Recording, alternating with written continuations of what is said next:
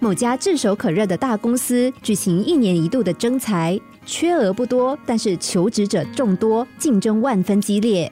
为了遴选出最优秀的人才，公司经过了繁复的笔试、面试，最后只有三个人得以参加工程经理职缺的最后考试。三个人坐在偌大的办公室里，全都非常紧张。试卷发下来之后，其中两个人马上低下头来写个不停，但另外一个年轻的应试者却只是看着试卷发呆。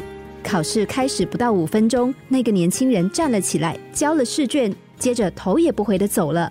剩下的两个求职者心里面不免窃喜，这么一来就少了一个竞争对手了。最后录取结果揭晓，得到工作的竟然是那个最早交卷的年轻人。原来那张试卷只有一道题目，那就是你前公司的商业秘诀是什么，技术秘密又是什么。而那个年轻人的试卷上只写了四个字：无可奉告。有个男生高中时代就开始无照骑摩托车，几次被警察拦检，开了罚单。他不知道从哪里查到，罚单其实是有追溯期的，只要超过五年没有缴，罚单就会自动失效。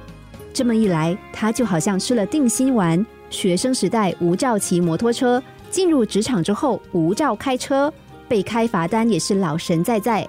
他已经打定主意，罚单不缴就是不缴，反正只要拖过五年也就没事了。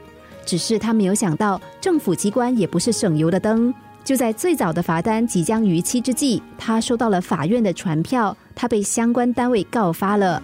他开始一趟又一趟的往来法院，花钱请律师，劳心劳力又破费。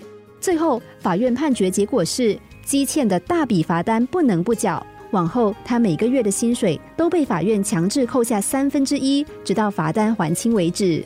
当然，他从此以后再也不敢不缴罚单了。你我也难免会有这样的侥幸心态，一点小奸小恶无伤大雅。